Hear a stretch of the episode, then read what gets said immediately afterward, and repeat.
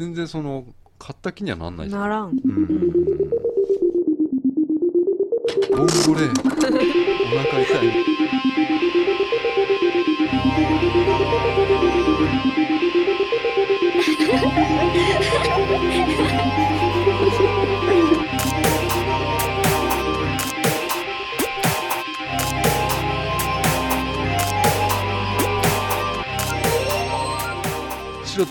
音楽のポッドキャスト第108回今日は7月の4日土曜日。こんにちは鈴木優沙です。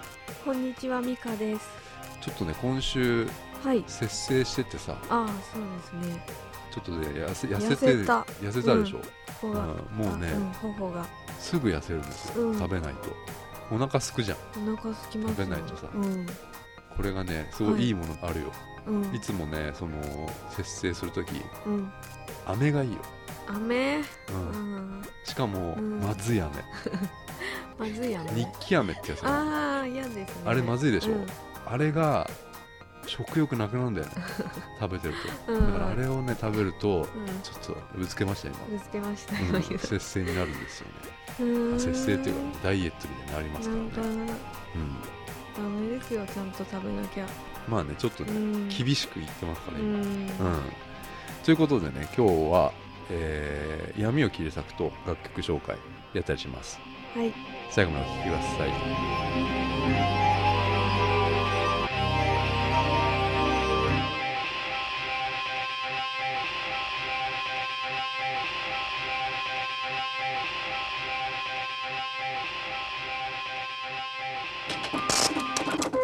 今外にいますとかうん。声が聞こえたら、うん。女の人の声で外見てくださいとか。外見れカーテンの外見てください、うん。怖怖い。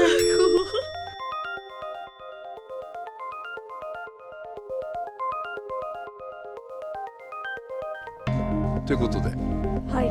昨日見た映画がさ、うん。いやーよかった。な、あよかったんだ。うもうんめちゃくちゃよかった。あ。うん。あよかった。まあまあとりあえず、うん。最初は。はい Apple Music が始まったじゃないですか。はい。どうですかあれ？使いました？使いましたよ。Apple Music っていうのうんすは、ごいです。うん。ね始まりましたよね、うん。でストリーミングサービスだよね。うん。なんか前にもストリーミングを考える会みたいなのやったよね。ハイレゾの時とかなんかそういう時にさ、まあついに来たと、うん。Apple Music も、はい。うん、なんか予想以上にこう盛り上がってるって感じがするんだけど、Twitter とか見ても、うんみんななんかやってるなと思ってさすがうん。iPhone 文字が多いなっていうう、ん。うんのを感じるんだけどね。なんかこう音楽のさ聴き方は人それぞれねだと思うんだけど、そのこの Apple Music ってうん。同じ曲をこう何回も繰り返して聴くっていうよりさこうザッピングみたいな,、なんか知らない音楽を知るきっかけになるなとは思ったんだけど、うん。プレイリストうんみたいなのが勝手に作られるんじゃん、だうん。からあなたはこのジャンルとか アーティスト好きそうだから、うんあのーうん。これ聞いて聞いてみたらみたいなのが出たりする、変な日本語でさ。あれいいね、うん。だからずっとこう聞いちゃうんだよね。うん。うん。出た？やってみた？あの初めてのなんとかっていうの嫌なんですけど。ああ初めての岡村康之とかそういうのが出るんだよね。ちょっと嫌だあれ。うん。ん。わかるわかる。なんか日本語がいつも変なんだよねアップルうん。いどうやって翻訳してるのかわかんないけどさ、うん英語だとちゃんとしてんだろうけどさ、うん。うん。うん。最近ねその、はい。海外のミュージシャンとかと結構ほらコンタクト取ってるから、うん。そうするとさやっぱもうみんなやっぱスポ Spotify はいはい。あうん。れ使ってて、うん。やっぱかなりポピュラーなサービスになってきてるよねこのストリーミングサービスっていうのがさ、ううん。ん、俺この Apple Music うん一番うん。いいなと思ったのがまあ Spotify でもあるんだけどさそのラジオっていうのがあるの。よ、あるある。うん。これがうん。いい。あいい。うん。ややってみた？やってるやってる。Apple Music だとこれ Beat- Beats1 っていうん？やつなのよ。それってあれでしょ？ち違うんじゃない？なんねこの今ミュージック開いてうん。開くとさこの真ん中の下にさラジオってやつあるじゃん、よ。うん。でこうするとさこれ Beats1 ワールドワイドオールウェイゾーンって書いてある、うん。で今すぐ聞くとかあるじゃん、これ聞くとさここれラジオ流れるんですよ。うん。でこのラジオっていうのがうん。なんだろうな新しいラジオステーションというかうん。あの毎日24時間うん。ロス,ロ、えーロサンゼルスとかニューヨークロンドンからうん。24時間、まあ、全部生じゃないけど、うん。アップルが雇った DJ があ話したり音楽流したりしてんだよこれ音楽番組をやってるのね。あそうなんだ。うん。でまあその雇った DJ っていうのがうん。BBC イギリスの BBC の、うん。まあ、超人気 DJ、うん。ゼイン・ローっていういわゆるラジオセレブって言われてるラジオセレブ？もうすごいうん。超人気うのん。ラジオ DJ をアップルが引き抜いたんだよね。おおでここのアップルの社員にしてうん。この Beats1 で DJ をさせてるっていうへえのが、うん。おこれがねもううん。昨日とかもずっと聞いてたんだけど、うん。いやいいんだよねこのこれがこの新しいうん。アップルのラジオが、へうん、なんかこうラジオなんだけどさすげえもっと近くに感じられるよううなん感じがして、うん。なんか Mac の中で話してるような不思議な感覚がするんだよね、Mac でずっと聞いてたから、うん。要はラジオってさこう電波に乗せて不特定多数の人にこう向けられて話してるじゃん。うん。だけどなんかこれに関してはこの Beats1 に関しては、うん。なんていうの？もっとこううん。ち Apple ユーザーというかうん。Mac から聞こえてくるようなすごいそういうコミュニティ性とかがうん。素晴らしいなって思ったんだけど、うん。あ、聞いてないんだこれ。うん聞いてない。あそうまあ時間決まっててさ1時から何何時までがうん。全員ローの番組でとか。うん、あ全員ローはねあるんですよ。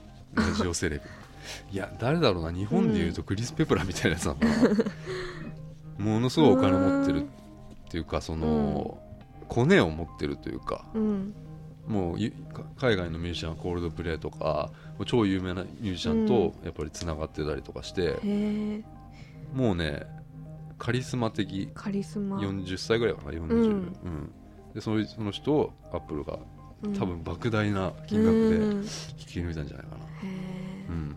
まあ、ラジオっていうとそのアメリカだと12歳以上のアメリカ人の 12,、えー、12, パー12歳以上のはい。アメリカ人の91%はうん。週に最低1回はラジオを聞くっていう結果が出てて、うん。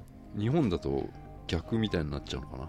いわゆる10%ぐらいしかうん。週に1回聞いてないっていうか,、から結構アメリカだとポピュラーなんだよね、へーラジオが、うん。で今ももっと増えてるっていう。でポッドキャストとかもアメリカだとすごいこう、うん。規模がでかいっていう。普通の素人のやってるやつでも、うん。いわゆる一般の企業が例えば昔だったらルノーとかか車の会社とかがスポンサーだったりとか、普通の素人のやつとか。そういうなんか、うん。なんかすごい規模がでかいんだよねでほらアメリカってやっぱりうん。車多いじゃん。うん。車社会というか、うんうんうん。だからこう一人で密閉される時間が長いからラジオかかるかける、うん。かけたくなるんじゃないかな、うん。ちょっと寂しいからさ、うんうんうん。日本だとやっぱ地下鉄もねうん。多いし東京だと特にね、うん。うん、だからラジオっていうよりもラジオ聞く時間もねあんまりないというかね。ね。ううんん、だからそういうのはねちょっと日本とは違うのかなとは思うんだけど、うん。この Apple Music の Beats1 うん。がすごいいいんだよなと思って。うん。あれ？え何の話してた？ん？ラジオの話してたラけど。うん。うん。やまあとにかくそのアメリカと日本のラジオうん。違うなとも思うんだけどさ、へーうん。うん。でもこの Beats1 とか Apple うん。Music、これ美香さんにはうってつけのえ？サービスだと思うんだけどなんでなんかうん。気にな気になってるアーティストとかいてもさ、うんほら聞く勇気がなかったりとか、労労あ力がさ、そうですね。ね。負荷がかかるわけじゃない、ううん。んだから自然とこう耳に入ってくあるようなものがあると世界が変わってくるんじゃないのかなと思うんだけど、うんでそういうためにはうん。いいんじゃない？この。うんうん実際使って使った、うん。使ってるよ。うん。使えこれ聞いたりしてんの？この。K-POP が充実してました。あそうなんだ、うんまあ日本人は少ないのかなまだな。洋楽もあんまり多くないのかな。うん Spotify に比べるとうん。もしかしたら洋楽がちょっと少ないのかもしれない、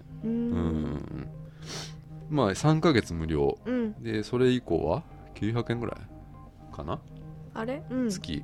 そっかな。で聞き放題みたいな感じなのかな、うん。あそれでまあ Spotify もまあ、今、まあ、Spotify は今ももっとでかいうん7500万人ユーザーがいて、うん。まあ、その中で、まあ、無料で使えるから Spotify も。うん。でその中で課金すれば広告が入らないっていう、ううん。んで課金してるのは2000万人ぐらいいるっていう、うん。うん。結構多いよね。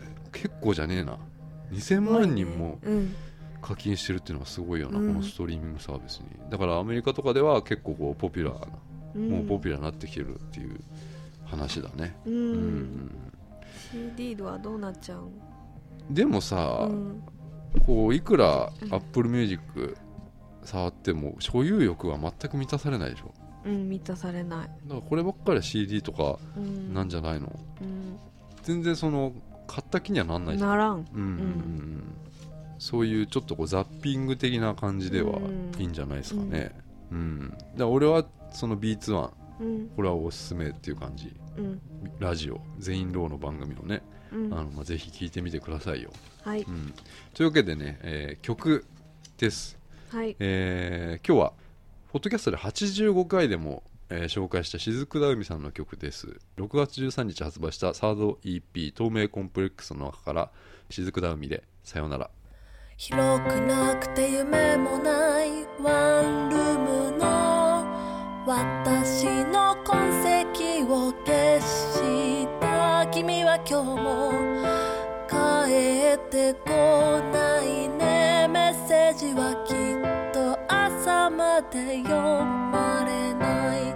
薄暗い部屋うなる冷蔵庫と二人ぼっち君はあの子と何してるの？気づかないふり言わないでいることは愛なものではなかった。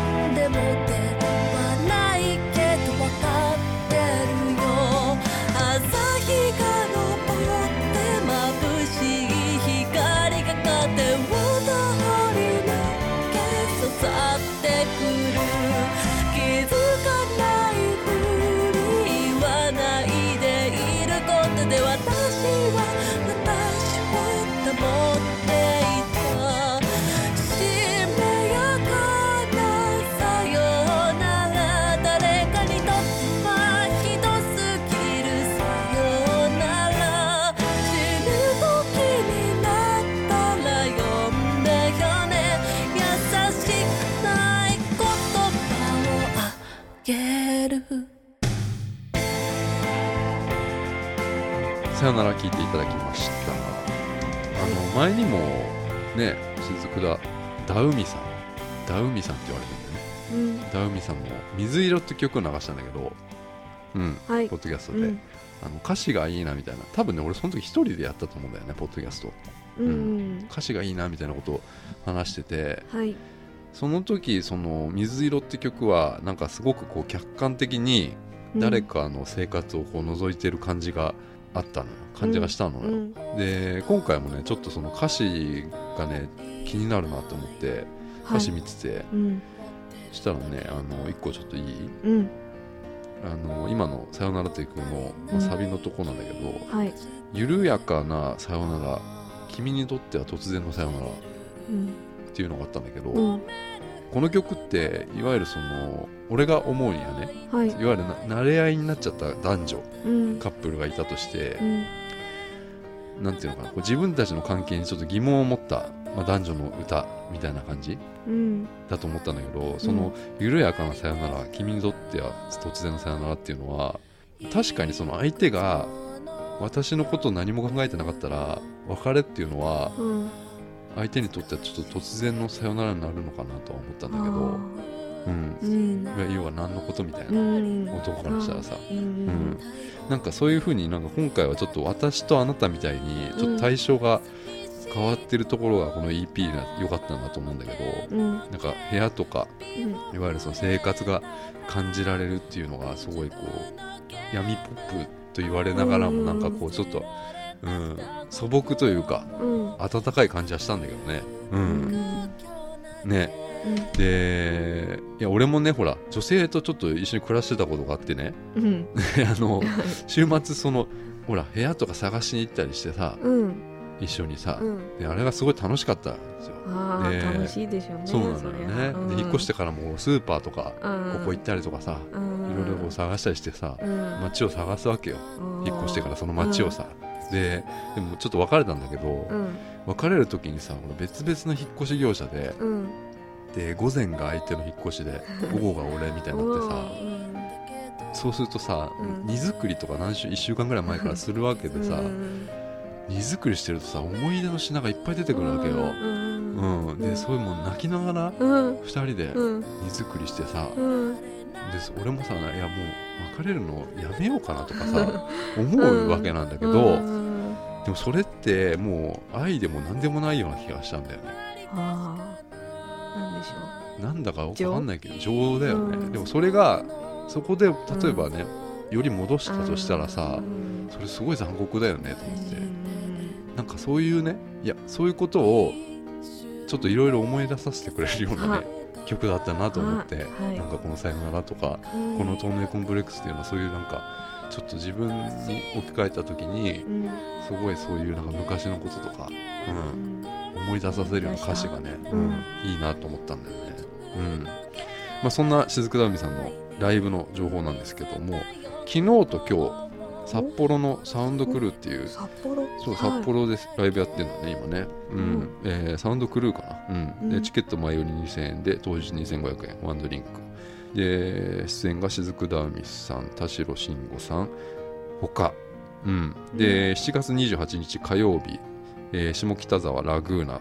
ウィッチレコ発ワンマンライブ目玉焼き開演19時。で前売りが2000円プラスワンドリンク、えー出演があオープニングアクトがリノ、えー出演が雫田美さん、まあ、詳細はオフィシャルウェブサイトなどをご確認ください。この透明コンプレックスはうん。一昨日とか、まあ、ウェブサイトとかでも買えるのでぜひチェックしてみてください。ということで雫田美さんの紹介でした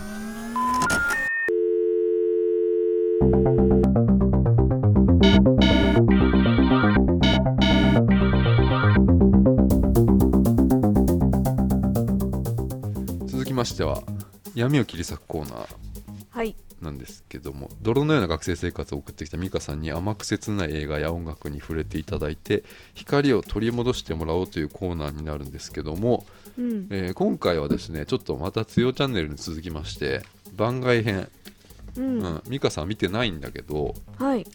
俺のねうん。自分の闇をは晴らす作品ということでねあうん。ついに見てきたんですよ。うん始まりの歌を見てきました。うん。ちょっと今噛んだ。うん。始まりの歌を見てきました、知らない。あのダブリンの街角での監督の、あーああ言ってたね。うんはい。見たいっつって始まりの歌昨日見てきました、えー下高井戸シネマに、ううん。んなんかそこしかもうやってなくて。下高井戸？下高井戸シネマっていうところにうん。行ってきたんですね。はい。でもうほんとそこしかやってないんで。うん。でまあ土砂降りの雨昨日ね。あ そうですね。ん、その中に行ってきて、うん。初めて下高井戸っていう駅に降りたんだけど、まあ、初めての映画館、だったんだけどね。え知らない？下高井戸って。どこですか？京王線うん。かな、下北のうん。次の次ぐらいなんだけど、下北より先ってあんま行かなかったから、うん。うん、行ってきたんだけどね。なんかすごいこうちっちゃい映画館っていうか、うん。なんかマンションのえ？踊り場に、うん。あの受付みたいなのがあって、その中入ってって、うん。まあ、中はまあ結構入るうようんになってたんだけどさ、うん。まあ映画館あって、うん。そこで始まりの歌7時ぐらいから6時ぐらいからか、ううんんやってて見に行ってきたんだけどあのーこの前闇を切り裂くであったあのげ俺の激推し映画「ダブリンの街角で」ワンスダブリンの街角でのジョン・カーニー監督の最新作、ううん。んで俺まあ見たいって言ってたんだけど、まあ、ちょっと忙しくて行けてないっていうことで、うん。まあ、今回初めて行ったんだけどまあ良かったんですよこれが。お。うん、うん。なんかねいや今まだやってるからちょっとネタバレあれだから言わないけどあんまりさ、うん。あのーなんだろうな。もう何に感動してるのかが分かんないんだけど、うん。本当に泣くシーンなんてほとんどなかったと思うよ、うん。だけどずっと感動しっぱなしになっちゃってさ、もうずっ泣いたの？泣いたね。もう、へーうわいいなと思ってさ。う、ん。なんかすげえ何気ないシーンで泣ける映画ないんじゃない？こんなに。う、ん。うん、でだからダブリンを見てうん良かったと思った人は結構何倍も感動すると思お。うもう絶対見た方がいいこれ、うん。うん、へちょっとストーリーだけは説明しようかな、ーはい。まあでも多分ねこれね言っちゃっても言っちゃってもっていうか途中まで言っちゃってもうん。全然楽しめると思うんだ、うん言っても本当にあラブストーリーなんだぐらいにしか思わないと思うから、うん。これ話してもさ、あでまあダブリンワンスダブリンの街角でと同じくその音楽映画、うん。まあ、見たからわかるよね、いわゆる音楽、うん。まあ、ミュージカルではないよ。その、うんうん。うん。なんか音楽映画なんだよ、はい。うん、で主人公はねグレタとうん。ダンっていう、まあ、女性と男性なんだけどグレタが女性でダンは男性ね、うん。でグレタはキーラ・ナルトレイっていう女優さん、はうん、で、えーダンはマーク・ラファロっていうあのアベンジャーズっていう映画のハルク。うん。あの緑色の怪物、ハルクの俳優さんって言ったらわかるかな。わかんないか、うん。でダンその男のダンは、まあ、音楽のレーベルのうん。オーナー、まあ、プロデューサーみたいな感じで、もう最近は全然売れてないというかうん。全然冴えないんだけど、うん。まあ、ヒットも最近は全然ないっていう、まあ、音楽レーベルうん。の人なんだけど、まあ、昔はこの人はすごかったと。もうなんかうんカリスマ的なプロデューサーだったみたいな、うんだけどもう今はもう全然枯れちゃったみたいな人で、うんでグレタこの女性のキーラ・ナルトレイっていううん女優さんのグレタは、まあ、恋人がいて、まあ、その恋人が売れ始めたミュージシャンなんおだよね、うんうん。うん、でグレタもその曲を書いたり、まあ、ギター弾いたりできるの、でだからその恋人とはなんかそういうしパートナーというか、らなんか仕事でもうん。自分が曲書いてうん。2人で曲書いたりしてそれがなんかこう売れたりとかし,、うん。し始めたというか、うん。なんかそういうなんだろうその恋人がどんどんスターになっていくんだよね、うんうんうん。うん。なんかそのねレコード会社かなんかはしないけどが用意したもうニューヨークかなんかのすげえでかい部屋に住み出すのよ。うん。その2人は。二人で。ううんんだけどどんどんスターになるからツアーとかでいなくなっちゃったりしてうんどんどんどんどん距離がねはいはいはい。離れていくんだよね、でこのグレタの恋人役っていうのがうん。誰だと思う、誰だと思う？うん、分かんないよね。うん。なんかヒント。ヒント？あのねヒントはね、うん。最近来日したね。え？うん最近来日した、うん。あとねおしゃれ。おしゃれダンスミュージック。バンド。うん。あバンドの人？うん。分かんないわかんないね。マルーン 5? あ名前知ってる、あうん知ってる。マルーン5のうん。ボーカルのアダム・ラビーンっていうのが、うん。このグレタの恋人役やっててさ、うん。いや俺ねいや出てるのは知ってたんだけど、うん。この役っていうのは知らなかったから、うん。いやちょっとね、うん。もうこれだけでうんなんかすごい感動したというか、うん。この関係がう んすごいのよ、うん。だってさなんかこうまあ小さな多分部屋から大きな部屋にこう、うん。どんどんスターになっていくにつれてなるわけだ,、けどそのねなんかこう昔撮ったムービーみたいな2人で撮ったムービーとかがあって、う部屋でこうビデオカメラセットしてうん。2人で歌ったりするわけよ、うん。で、まあ、そのヒットする歌をうん。歌ってんのねその女のグレタはね、うんでその曲はグレタが作ったんだけど、うん。それをねこうねそのグレタが歌ってんのをアダム・ラビーンがこうちょっと弾いて、なんかそのシーンがあったのよ。うん。なんかそそのでもその曲っていうのはこのね本当はねこのアダム・ラビーンが作った曲なの実際は。うん。だけど映画ではその、うん。このグレタが作ったってことになってる。うんんだよ、うん。うんでアダム・ラビーンは、うん。そのグレタが歌ってるんだけどその歌を、うん歌い終わった後に、うん。アダム・ラビーンはなんか嫉妬するぐらいいい曲だねって言うのよ、うん。自分で書いた曲なんだよ、うん。本当はね。本当はね。うん。なんかそそれは本当になんかこう、うん。アドリブじゃないかもしれないけどさ、なんかこう皮肉じゃないけど、うん。なんかこうねすごいそういううん。やり取りが面白くて、うん。うん、なんか君を憎みたいよとか、うん。そのこんないい曲書くなんてみたいなこと言ったりとかして、うん。それがねすごいそういうな関係が、ううんわーすげえいいと思ってうん。ちょっと話それたけど、まあうん偶然この歌うことになったバーで、うん。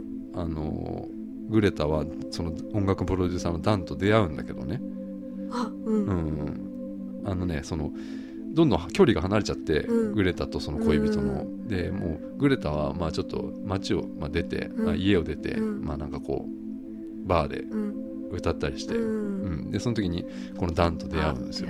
まあ、ここまではさ、結構よくあるよねと思って、うんただ本当にこの今普通に言ってるけどこの演出、出会う演出とかがうん。本当に素晴らしくて、うんなんかねこのライブバーでグレタがそのライブバーに来た経緯とかうん。ダンが来た経緯って 2, 回やってんのよ。うん。っていうのはそのまずグレタがギター一本で弾き語りをやるシーンがあってうん。でなんかお客さんのあんま反応良くなくてね歌グレタの歌、うんで演奏終わった時にダンがこう目目を光らせてるっていううん。そういうシーンがまず一つあって、はい。その後にそのダンがこのバーに来た経緯うん。みたいなのを朝からまたやる始めるの、うんうん、だから2つこう進行してんのね、うん時間軸が、ううんんでだからそのダンが朝起きて、まあ、ここに来る経緯、うん。ダン目線のでグレタを歌ってる姿をまた見見るわけよ。うんうんだから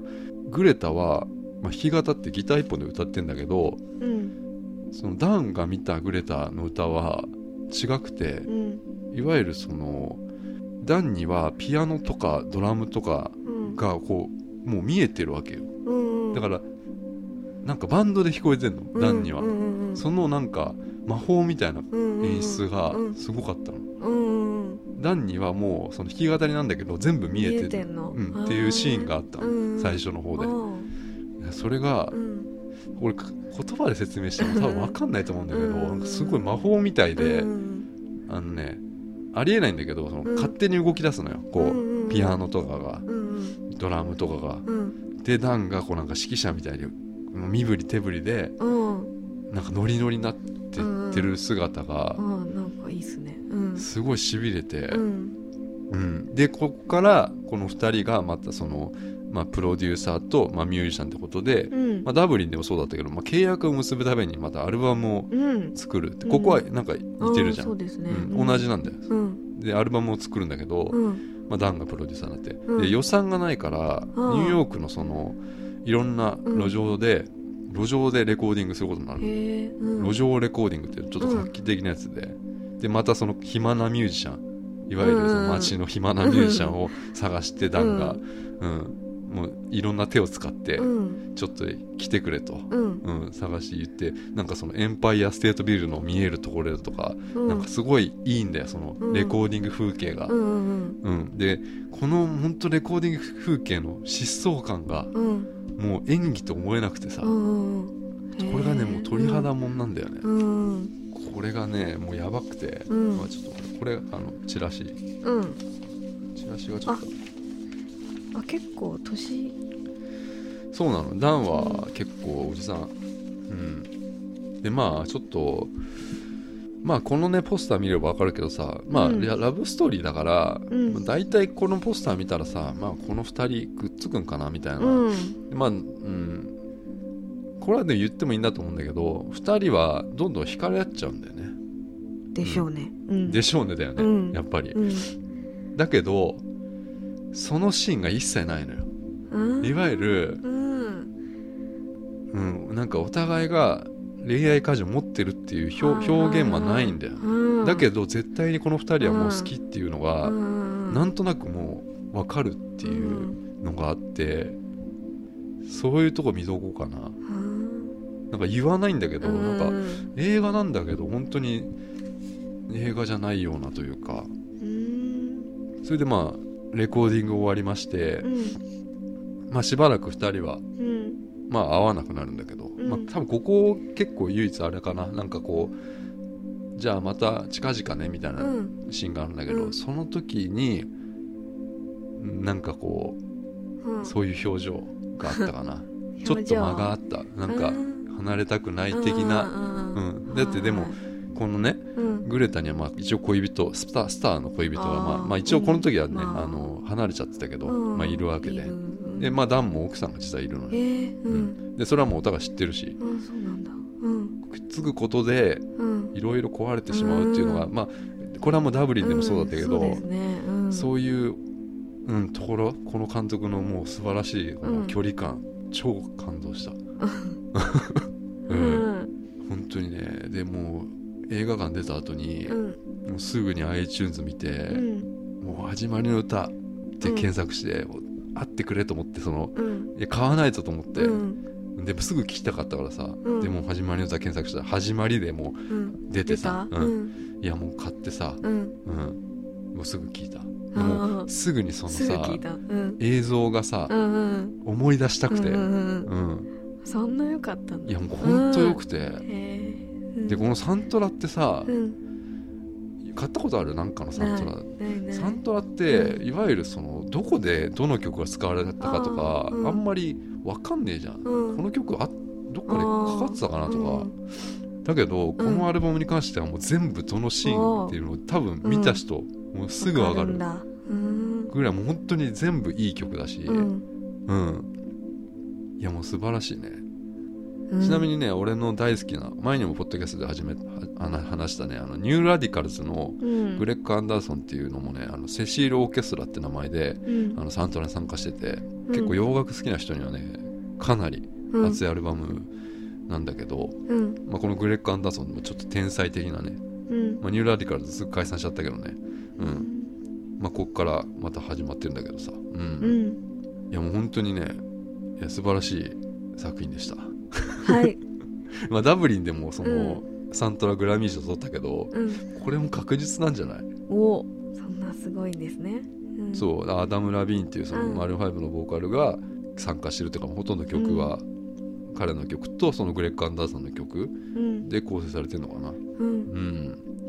そうそう素晴らしかったですよ、うん。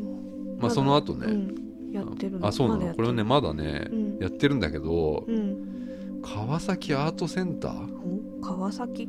ていうところとうんその下都街道シネマうんしかやってないと思うんだようね。んでしかもね夜1回だけとか9時からとかうん。7時からとか。うん。だからねでももし見れるならうん。見といた方がいいよ。はい。見ないだろうけど。まあ見た方がいい。はい。これは見た方がいい。うん。うん。でまあその後あのうん翔太郎氏翔太郎翔君と。太郎氏。はい。翔太郎君が近くにいるってことではい。あのちょっと誘ってご飯食べたんだけど、はい。翔太郎君もねやっぱダブリンのうん。街角でちょっと偏見があって まあ見れてないっていうから、うん。まあ、同じようにその恋愛映画なんてみたいに思ってる人、うん。本当に騙されたと思って、まあ、始まりの歌でもいいし、まあ、ダブリンでもいいしうん。は見た方がいいね。これ本当良かったからね。うん。うん。ということでねまあ俺星5ですね。星星5っていうか、うん、始まりの歌は。もう光二人が。輝ゴッドだね、ゴッド。神映画ですか？神映画になっちゃったね、あら。うん、うんダブリンと、うん。ダブリンも良かったし、始まりネタも良かったし、うん。つよチャンネル強い5だねっ ていうか俺もうあれだわ。基本、何でもあれだわ。何でもっていうか、うん。俺結構単純だからうん。もうその光はうん。結構導けるから、うん。はい。5です。こうん。始まりネタうはい。ぜひ見てください。はい。無駄にテイラー・スウィフトとか聞いてみた。ああ無駄じゃないよ 確かにああいうあれ聞いてるのはなんかうん。イケてる女子っぽいね、うん。そうそうそう。うん。聞いてみた。聞いてみた。よかった。シェ,、うん。シェイキーラップだっけ？うんあのねテラスハウスのあやつ。はいはいはいはい聞いてみたけど。ちょっと美香さんが部屋でテイラー・スウィフト聞いてるの ちょっと。何ですか？ちょっとテイラー・スウィフトは似合わないな。うん。うんというわけでねエンディングなんですけどね。あこれ進んでないよね。いや進んでる。進んでんの？あ。エンディングなんですけどね。あはい。俺ね昨日さはい。お腹壊しちゃってさ。あら。なんか食べてないから？え？そうなのよ。うん。食べてなくてさ、うん。まあ、節制してるって言ったけどさ。うん。で1週間ぐらい本当にまあ極力我慢我慢というか味噌汁とかそういうスープ的なものとかうん。も食べてたんだけど、うん。あのね朝うん。まあちょっともういいやと思って、うん。冷凍でうん。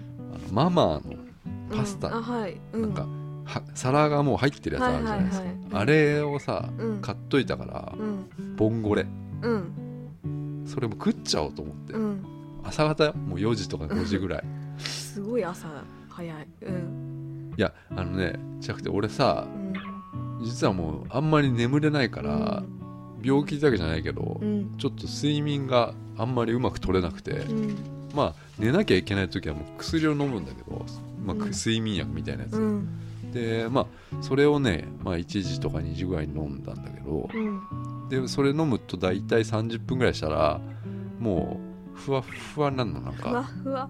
うん、うん。なんかよくわかんない状態になって、うん。危ないそうねね寝る寸前みたいな感じで、ううん。このガクンガクンして、でまあそこで寝るんだけどうん。起きてもそれが切れてる、うん。ない時は、うん。もうちょっとなんかフラフラしてるの。うん。でママ食っちゃおうと思った時に もうフラフラしてたの、うん俺も危ないな。うそうなのよ、うん。でママをママ7分うん。レンジでうん。やりまして、その待ってる7分うん。もうフラフラしてんだよ俺も、うん。でも早く7分経ってくれと思って もうお腹空いてしょうがなくて、でも7分経って、うん。ママ開けて、うん。ちょっと開ける時暑いんだよねあれ、うん暑いね。レンジ開ける。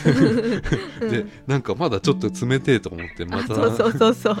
真ん中が凍ってるみたいになってそうなあれおかしいよ、うんおかしいよね。でまた入れてうん。1分押してでまたこうで食べてさ、うん。一気に食ったわけよ、うん。そしたらさお腹痛くなって、一気に。うん、多分それお腹痛くうん。一気に食ったからかなと思って、うん。だってその前にあんまり食べてないんですよね。そうそうそう。そんな急にそんなもん入れたら。ダメかやっぱ、うんダメです。でもすいや俺お腹痛くなることなんてうん。ほぼなかったから、えー。うん。でもネットでもうすぐにさ いやなんかあのボンゴレ、お腹痛いみたいなの検索してんのも。ううん。多分いやボンゴレがいけなかったんだと思って。違うよ。違うんだよね人で,、うん。で。でもそこはもう冷静になれないから、うん。もうすげえお腹痛いんだ。でもフラフラしてるし、うん。でも検索してうん。なんかであんまないから、急性胃腸炎かもしれないみたいなことになってでもトイレとりあえず行って、うん。でそのままうん。寝ちゃったんだよねトイレで？トイレで、うん。起きたらトイレだったんだよ。漫画みたいでしょ？俺初めてだよトイレで起きたの。びっくりした。それまだ薬が効いてるってことですか？そうだよ。もうだフラフラになりながらうん。食ってっから、うん。うん、でもお腹痛いと思ってすぐよ。すぐお腹痛くなったから。うん、だってそんなすきっ腹に薬飲んでうん、ボンゴレ食べてるの。それはもうダメですうん。ダメですそれは。うん。まあでもそれでまあ起きた時にトイレにいたっていううん。びっくりした。わ今朝。今朝？今朝の？今朝の話。ですか？ううん。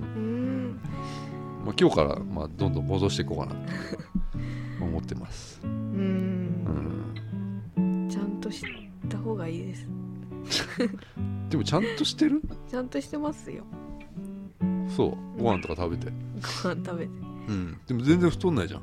え太え太ります。太るの？た食べれば太りますよ。その節制したりしてるの？しあうん。しなくてもいいじゃんだって。いやいやいやいやいやいや。食べたら太ります。そうなんだ。うん。